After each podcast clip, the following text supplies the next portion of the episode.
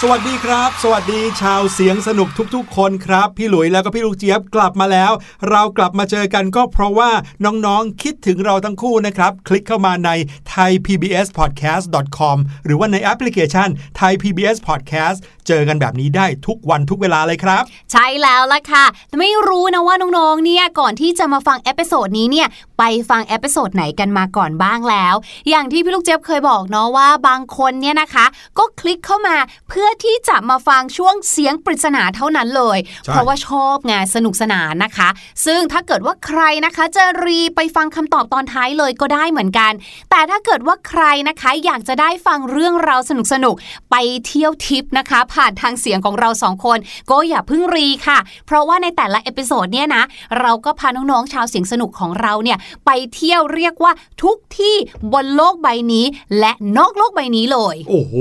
ไปกันทั่วเลยโดยไม่ต้องลุกจากที่นั่งเลยนะครับ แถมฟังกันได้ไปเที่ยวพร้อมกันได้หลาย ๆ คนพร้อมกันเลยด้วย แล้วก็ปลอดจากโควิด -19 ด้วยค่ะพี่หลุย ใช่ครับ เสียงปริศนาในวันนี้นะครับ เป็นรูปแบบของเสียงปริศนาที่เพิ่มขึ้นมาได้สักพักหนึ่งแล้วล่ะครับ ที่พี่หลุยและพี่ลูกเจี๊ยบจะเอาประโยคภาษาต่างๆ มาลองเปิดให้น้องๆฟังดูนะครับ แล้วให้น้องๆลองทายดูซิว่า เสียงประโยคที่ได้ยินนั้นเป็นเสียงประโยคจากภาษาอะไร ซึ่งในโลกนี้มีเป็นร้อยๆภาษาเลยนะครับ หลายภาษาที่เปิดให้น้องๆฟังไปน้องๆ ก็อาจจะรู้สึกว่าแหมง่ายจังเลย ถึงแม้ว่าจะไม่ใช่ภาษาอังกฤษ แต่ก็ได้ยินในซีรีส์ออกบ่อย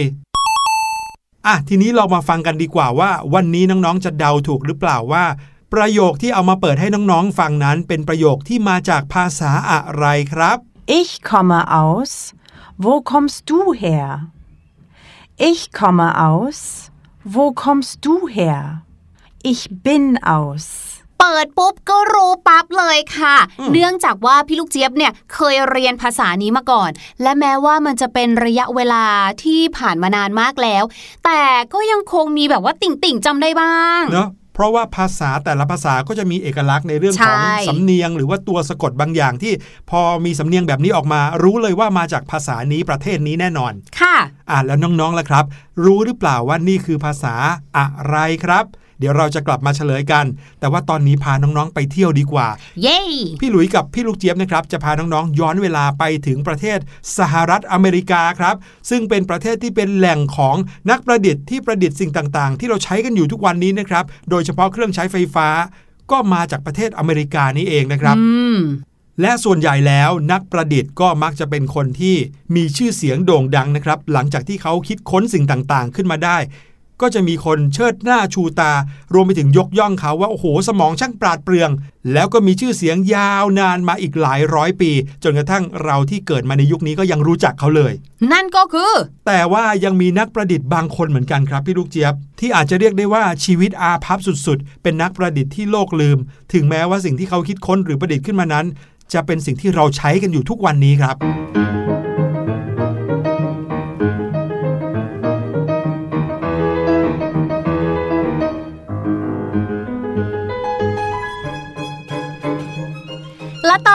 นะคะ เราก็ย้อนเวลากันมาไกลมากเลยค่ะ ในช่วงปีคริสตศักราช 1884 ค่ะ แล้วเราก็อยู่ที่สหรัฐอเมริกานั่นเองค่ะ ว่าแต่พี่หลุยขาเราย้อนมาขนาดนี้เนี่ย เรานัดใครไว้หรอคะ เราไม่ได้นัดใครหรอกครับ แต่เรามาแอบดูคนเขาทำงานกัน นี่เรามาอยู่ในยุคสมัยที่มีนักประดิษฐ์ชื่อก้องโลกอยู่รวมกันถึง 2 คนเลยนะครับ คนหนึ่งก็คือโทมัสอาวาเอดิสัน อันนี้น้องๆ แล้วก็พี่ลูกเจี๊ยบรู้จักชื่อเขาเป็นอย่างดีใช่ไหมครับ ใช่ค่ะ เขาก็คือคนที่ประดิษฐ์คิดค้นหลอดไฟยังไงล่ะคะพี่หลุยใช่แล้วครับ แต่ว่าอีกคนหนึ่งนะครับที่ทำงานอยู่ด้วยกันกับโทมัสอาวาเอดิสัน แถมยังเป็นผู้ที่คิดค้นไฟฟ้าที่ทำให้พวกเราได้ใช้กันทุกวันนี้ ตัวจริงเสียงจริง เขาคนนั้นก็อยู่ที่นี่ด้วยนั่นก็คือนิโคลาเทสลาครับ นิโคลาเทสลาเนี่ยนะคะเขาไม่ได้เป็นแค่นักวิทยาศาสตร์นะคะ แต่เขาเนี่ยเป็นทั้งวิศวกรแล้วก็เป็นนักประดิษฐ์อีกด้วยล่ะค่ะ อย่างที่พี่หลุยบอกนะคะว่า สิ่งประดิษฐ์ที่น่าจะทำให้เขาเนี่ยยิ่งใหญ่มากๆเลย เรียกว่ายิ่งใหญ่ทัดเทียมโทมัสอัลวาร์เอดิสันผู้ซึ่งเป็นคนประดิษฐ์หลอดไฟได้เลย ก็คือการคิดค้นกระแสไฟฟ้าแบบสลับของคุณนิโคลัสเทสลาเนี่ยแหละค่ะ หรือถ้าเกิดน้อง ๆ คนไหนเรียนแล้วเนี่ยนะคะ ก็จะรู้จักชื่อภาษาอังกฤษตัวย่อสั้นๆ ก็คือกระแสไฟฟ้าแบบ AC ที่เราใช้กันในปัจจุบันเนี่ยแหละค่ะ นิโคลาเทสลา มีเชื้อสายเป็นชาวเซอร์เบียครับ เขาเกิดในวันที่ 10 กรกฎาคมปีคริสตศักราช 1856 ถ้าเทียบเป็นปีพุทธศักราชก็คือปี 2399 นะครับ ซึ่งก็ตรงกับช่วงประมาณรัชกาลที่ 4 ของไทยเราเลยทีเดียวครับ ในยุคที่เขาเกิดเนี่ยดินแดนที่เขาอยู่ถือเป็นจักรวรรดิที่เรียกว่าจักรวรรดิออสเตรีย แต่ในปัจจุบันนี้ก็กลายเป็นส่วนหนึ่งของประเทศโครเอเชียไปแล้วครับนิโคลาเทสลาเรียนมาในสถาบันโพลีเทคนิคที่เมืองกราซออสเตรียครับ รวมไปถึงที่มหาวิทยาลัยปรากด้วย ก่อนที่เขาจะย้ายไปทำงานที่บูดาเปสต์ และเมื่ออายุ 28 ปี ก็ได้ออกจากยุโรปมุ่งหน้ามายังประเทศอเมริกานี้เองครับ และที่นี่เนี่ยแหละค่ะ ที่เขาได้ร่วมงานกับโทมัสเอดิสันค่ะ ซึ่งตอนนั้นเนี่ยนะ ถือได้ว่าเป็นเจ้าพ่อธุรกิจพลังงานเลยค่ะ เนื่องจากว่าคุณโทมัสเอดิสันเนี่ย เขาเป็นคนคิดค้นไฟฟ้ากระแสตรงใช่ไหมล่ะ หรือที่เรารู้จักว่า DC นั่นเองค่ะ ตอนนั้นเนี่ยนะคะ คุณโทมัสเนี่ยก็กำลังพยายามที่จะแผ่เครือข่ายไฟฟ้ากระแสตรงเนี่ยนะคะ ให้ทั่วไปเลย เพื่อจะได้เป็นมาตรฐานของประเทศนั่นเองค่ะครับแหมพอเอดิสันเนี่ยนะ ได้เจอคนเก่งๆ อย่างเทสลามีเหรอจะปล่อยมือไปค่ะ เลยตัดสินใจจ้างเทสลาเข้ามาทำงานเรื่องนี้โดยตรงเลยค่ะ เพื่อให้เทสลาเนี่ยเข้ามาช่วยปรับปรุงการประดิษฐ์ของเอดิสันให้ดีขึ้นซะหน่อย แต่แล้วค่ะไม่น่าเชื่อเลยสองคนนี้ค่ะ เสือสองตัวคงอยู่ถ้ำเดียวกันไม่ได้จริง ๆค่ะ เพราะว่าทะเลาะกันค่ะไปกันไม่รอดค่ะเทสลาเนี่ยทำงานกับเอดิสันได้เพียง 6 เดือน ก็ say goodbye ซะแล้ว bye bye ไม่ทำด้วยแล้วน้องๆ อาจจะเคยนึกภาพของโทมัสอัลวาเอดิสัน เป็นคนที่โอ้โหหมกมุ่นอยู่กับห้องทดลอง แล้วก็ประดิษฐ์สิ่งต่างๆ ออกมาเป็นพันๆอย่าง ให้พวกเรารู้จักกันจนทุกวันนี้ใช่ไหมครับ แต่ในความจริงแล้ว โทมัสอัลวาเอดิสันเนี่ยนอกจากความเป็นนักประดิษฐ์แล้ว เขายังเป็นเจ้าของธุรกิจ แล้วก็ยังเป็นนักการตลาดด้วยนะครับ ด้วยบุคลิกของเขาที่สามารถที่จะพูดจากับผู้คนได้เยอะแยะมากมาย ก็เลยทำให้เขาออกจะไปในทางนักธุรกิจซะมากกว่า แล้วก็โด่งดังร่ำรวยจากนวัตกรรมต่างๆ ที่เขาสร้างขึ้นมาครับตรงข้ามกับบุคลิกของนิโคลาเทสลาเลยละครับ ซึ่งฝั่งเทสลาเนี่ยเป็นคนที่เงียบๆ เก็บตัว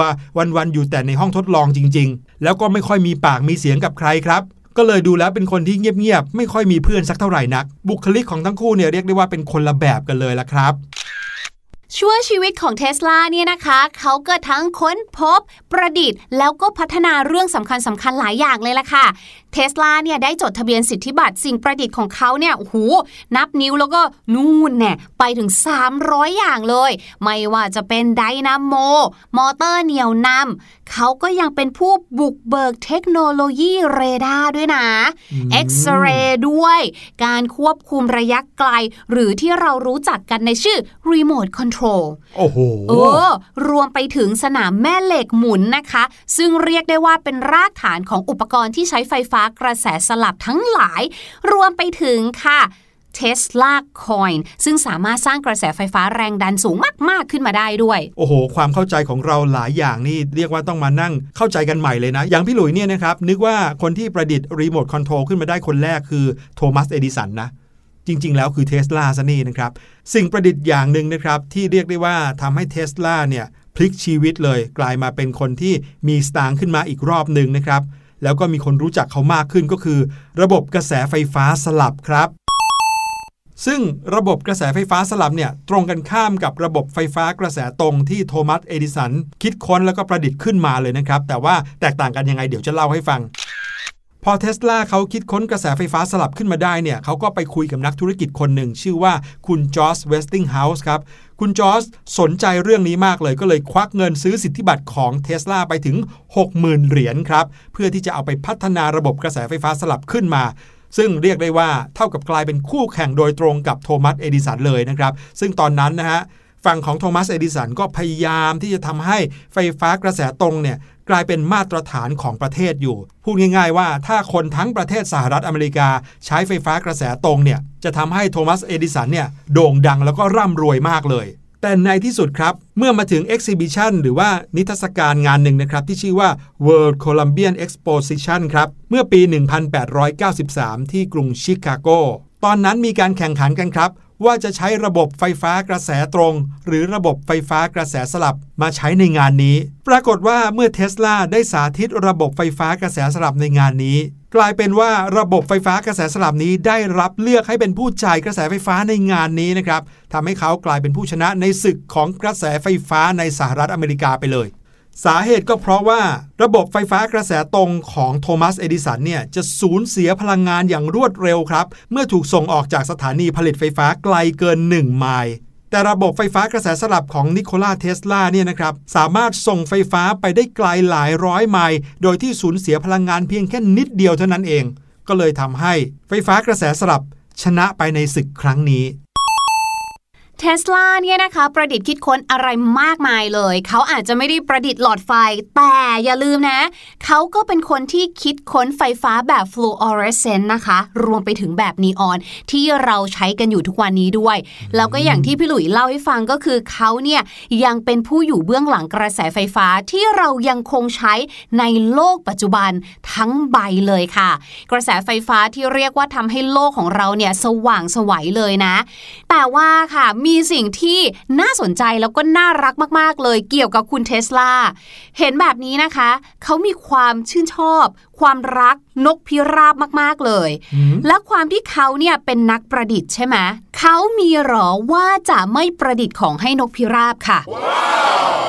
เขาประดิษฐ์อะไรครับ มีอยู่ช่วงชีวิตหนึ่งของเขาค่ะ เขาอาศัยอยู่ที่โรงแรมใช่ไหมเสร็จแล้วทุกครั้งที่เขานั่งกินข้าวเนี่ยเขาก็จะชอบไปนั่งกินข้าว ตรงบริเวณที่มีนกพิราบเยอะๆ อย่างที่บอกเพราะว่าเขาเนี่ยรักนกพิราบมากแล้วก็ชอบนกพิราบมากค่ะ มีอยู่วันหนึ่งเขาเนี่ยก็เห็นว่ามีนกพิราบขาวตัวหนึ่งค่ะบาดเจ็บอยู่ คือปีกแล้วก็ขาหักจนบินไม่ได้เทสลาเนี่ยก็เลยพาไปหาหมอเพื่อที่จะรักษาอาการบาดเจ็บ ไม่เท่าไหร่ก็เหมือนคนน่ะ เวลาที่แบบสมมติขาหักเนี่ยค่ะ ต่อให้หาหมอแล้วเนี่ยก็ยังเดินไม่ได้ถูกไหมคะ ก็อาจจะต้องมีการดามเฟือกใส่เฟือกแบบเนี้ยค่ะครับเทสลาค่ะ ก็เลยคิดค้นเครื่องมือช่วยพยุงกระดูกของนกพิราบตัวนั้นด้วย เพื่อที่น้องนกพิราบจะได้หายดีจากอาการปีกและขาหักอืม เป็นไงล่ะเขาไม่ได้ประดิษฐ์สิ่งประดิษฐ์ให้กับแบบมนุษย์โลกอย่างเราเท่านั้นนะคะ ยังรวมไปถึงให้กับนกพิราบที่โชคดีตัวนั้นอีกด้วย ใช่แล้วครับโอ้โห เรื่องราวของนิโคลาเทสลาเนี่ยจะว่าไปก็มหัศจรรย์นะครับ แต่นี่เป็นเพียงแค่ส่วนหนึ่งเท่านั้นครับ ยังมีอีกหลายเรื่องที่ทุกวันนี้เรื่องราวของเขาก็ยังเป็นปริศนาอยู่ ที่ว่าความชอบนกพิราบของเขาเนี่ยช่างสวนทางกับนิสัยส่วนตัวของเขา ซึ่งว่ากันว่านิโคลาเทสลาเป็นคนที่รักความสะอาดมาก รักความสะอาดถึงขั้นที่อาจจะเรียกได้ว่ากลัวเชื้อโรคเลย ไม่ยอมแตะต้องกับผู้คนเลยด้วยซ้ำเวลามีคนเอาอาหารมาส่งเนี่ยนะครับ เขาก็จะต้องให้วางอาหารไว้ และเขาจะต้องทำการฆ่าเชื้อโรค ที่ภาชนะเหล่านั้นซะก่อน ถึงจะเริ่มกินอาหารที่มีคนเอามาส่งได้ แล้วเขาก็ไม่เคยใกล้ชิดกับใครเลย เนื่องจากกลัวว่าจะติดเชื้อโรคจากคนอื่นๆครับ แต่กลายเป็นว่าเขากลับเป็นคนที่รักนกพิราบมากๆ แล้วก็ไม่เคยรังเกียจนกพิราบซึ่งอาจจะเป็นพาหะของเชื้อโรคได้ด้วยซ้ำ ด้วยนิสัยของเขาเนี่ยแหละครับ ก็เลยทำให้เขาเก็บตัวเป็นอย่างมาก แล้วก็ไม่ยุ่งเกี่ยวกับใคร บ้านปลายชีวิตของเขานะครับเขายังเสียชีวิตเพียงลำพังนะครับ ที่อยู่ในห้องของเขาเองโดยที่ไม่มีใครรู้ด้วย โดยคนที่มาพบร่างไร้ชีวิตของนิโคลาเทสลาเนี่ยก็เป็นแม่บ้านที่จะมาทำความสะอาดห้องของเขานี่แหละ อืมเขาเดากันว่านะคะ น่าจะเกิดจากตอนนั้นค่ะ คุณเทสลาเนี่ยประสบอุบัติเหตุโดนรถชน แล้วเขาไม่ยอมไปหาหมอซึ่งครั้งนั้นเนี่ยเขาได้รับบาดเจ็บหนักที่หลัง แบบว่าซี่โครงหักสามซี่เลยครับแล้วไม่ยอมไปหาหมอค่ะ ก็คือเหมือนกับแบบ อยู่ที่ห้องเองคนเดียว หรือว่าเขาประดิษฐ์อุปกรณ์ที่ช่วยพยุงตัวเขาเองก็ไม่รู้ นั่นแหละค่ะ หลังจากวันนั้นที่ประสบอุบัติเหตุนะคะ ผ่านมาอีก 6 ปีค่ะ นั่นแหละเขาก็เสียชีวิตครับบางคนก็เลยเดาว่าอาจจะเป็นเพราะอุบัติเหตุครั้งนั้นหรือเปล่า อืมร่างกายก็ทรุดโทรมลงเรื่อยๆใช่นะเพราะคว่ารับอายุเขาก็เยอะแล้ว นั่นแหละก็คือเรื่องราวของนักประดิษฐ์ผู้ยิ่งใหญ่คนหนึ่งนะครับ เมื่อเขาเสียชีวิตไปแล้วเนี่ย ผู้คนก็พูดถึงชื่อของเขาน้อยลงน้อยลงเรื่อยๆ จนกระทั่งมีการมาพูดถึงชื่อของเขาอีกครั้งหนึ่งเรียกว่าโด่งดังเลยนะครับ ก็เมื่อนักธุรกิจอีกคนหนึ่งก็คืออีลอนมัสก์ในยุคปัจจุบันนี้นะครับที่ก่อตั้งบริษัทผลิตรถยนต์ขึ้น แล้วก็ตั้งชื่อยี่ห้อรถยนต์นั้นว่าเทสลานะครับ ว่ากันว่าเขานั้นตั้งชื่อบริษัทรถยนต์ว่าเทสลาก็เพราะว่าอยากจะยกย่องแล้วก็ให้เกียรติกับนิโคลาเทสลาคนนี้นี่เองครับ ตอนนี้นะคะเราก็มาอยู่ในที่ที่ไกลเหลือเกินค่ะ ไม่ใช่แค่ไกลจากประเทศของเรา แต่ย้อนมาก็ไกลด้วยค่ะ พี่ลูกเชียบเนี่ยคิดว่าเราควรจะต้องกลับบ้านกันแล้วล่ะพี่หลุย ครับถ้าอย่างนั้นเราฝากน้องๆ ไว้กับเพลงนี้ดีกว่าค่ะ กับเพลงที่ชื่อว่าแดนไกล แล้วเดี๋ยวหลังจากเพลงนี้นะคะ มาฟังกันค่ะว่าพี่ลูกเจี๊ยบมีคำศัพท์สำนวนภาษาอังกฤษอะไร ที่น่าสนใจจากเพลงนี้กันค่ะ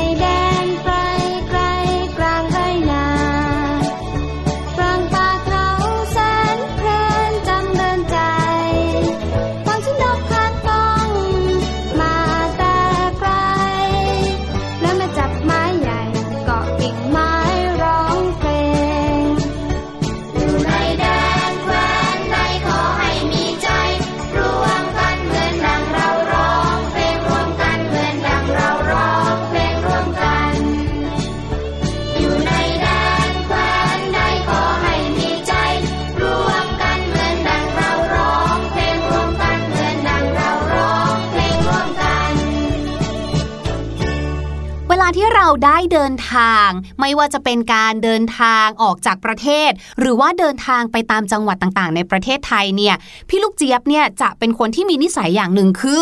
พอเวลาจะซื้ออะไรแล้วเนี่ยจะคิดน้อยลง คือเราจะรู้สึกว่าไหนๆเราก็เดินทางมาไกลขนาดนี้แล้ว หรือว่าได้มาอยู่ตรงนี้แล้ว โอกาสที่จะได้เดินทางเนี่ยคงไม่ง่ายครับแล้วมันก็ต้องใช้ตังค์ในการเดินทางเยอะด้วยไง ดังนั้นบางทีเนี่ยนะคะทำให้พี่ลูกเจี๊ยบเนี่ยซื้อของก็ง่ายไปด้วยค่ะอืมเป็นไหมพี่หลุย พี่หลุยเนี่ยจะซื้อของอะไรก็ต้องซื้อตามความจำเป็นครับหืมเป็นคนดีจริง ๆ เลย ถ้าอย่างนั้นพี่หลุยเนี่ยจะต้องรู้จักกับคำนี้อย่างแน่นอน ถ้าเกิดมีใครมายุให้พี่หลุยเนี่ยซื้อของก็คือ ขอคิดดูก่อนนะ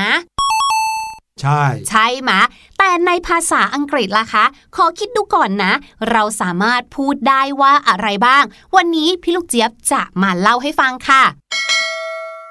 สำนวนแรกนะคะที่เราสามารถใช้ได้เมื่อเราอยากจะบอกใครว่าเออขอคิดดูก่อนละกันนะ ยังตัดสินใจไม่ได้อะก็คือ let me see let me see งงไหมหลายๆ คนอาจจะรู้สึกว่า อ้าว เราไม่ได้ต้องใช้คำว่า think หรอ ก็ขอคิดดูก่อนไงทำไมถึงใช้ว่า see ล่ะ ก็คือเหมือนกลับไปนั่งเห็นภาพนึกไตร่ตรองดูก่อนนั่นเองค่ะ let me see หรือ I will see I'll see นะคะ ก็คือเป็นการพูดรวบนั่นเอง ไม่ว่าจะเป็น let me see หรือ I'll see ก็แปลว่า ขอคิดดูก่อนหรือว่า ขอดูก่อนละกันทั้งคู่เลย หรือค่ะ อย่างที่บอกบางคนบอกว่า ไหนพี่ลูกเจี๊ยบบอกว่าขอคิดดูก่อน แล้วคำว่าคิดล่ะ มันไม่สามารถนำมาใช้ในสำนวนได้เลยเหรอ ได้สิคะ กับสำนวน I think about it I'll think about it ซึ่งมาจากประโยคเต็มๆว่า I will think about it นั่นเองค่ะอ๋อและทั้งหมดนี้ทั้ง 3สำนวนนี้นะคะ ก็ใช้เหมือนกันเลย เพื่อต้องการบอกว่า ขอคิดดูก่อนละกันนะ หรือขอดูก่อนละกัน ขอเวลาในการตัดสินใจก่อนแล้วกัน ตอนนี้ได้เวลามาเฉลยเสียงปริศนากันแล้วล่ะครับ ลองฟังกันอีกสักรอบแล้วกลับมาเฉลยกันครับ Ich komme aus. Wo kommst du her? Ich komme aus. Wo kommst du her? Ich bin aus. และประโยคที่น้องๆ ได้ยินเมื่อสักครู่นี้นะครับ ก็เป็นประโยคภาษาเยอรเยอรมัมันนนั่นเองครับ ใช่แล้วค่ะ เป็นประโยคที่พูดว่า ฉันมาจากที่ไหน I come from จุดๆๆนะครับ แล้วแต่น้องๆเลย วันนี้รายการเสียงสนุกหมดเวลาแล้วครับ พี่หลุยและพี่ลูกเจี๊ยบต้องลาไปก่อนแล้ว EP หน้ามีอะไรดีๆ รอน้องๆ อยู่อย่าลืมติดตามกันเด็ดขาดทาง thaipbspodcast.com แห่งนี้ สวัสดีครับ สวัสดีค่ะ สบัดจินตนาการ สนุกกับเสียง เสริมสร้างความรู้ในรายการ เสียง